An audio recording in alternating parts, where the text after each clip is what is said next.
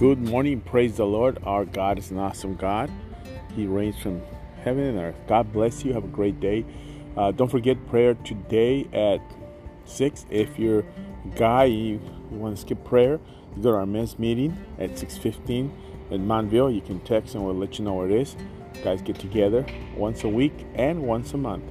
So God bless you. We're praying for you. John 14, 26. But when the Father sends the advocate, who's the advocate? As my representative, that is the Holy Spirit, He will teach you everything and will remind you of everything I have told you. Holy Spirit, He'll teach you everything and will remind you. You have a great day, have a blessed day.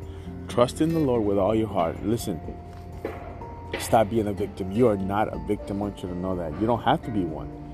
You don't have to be a victim.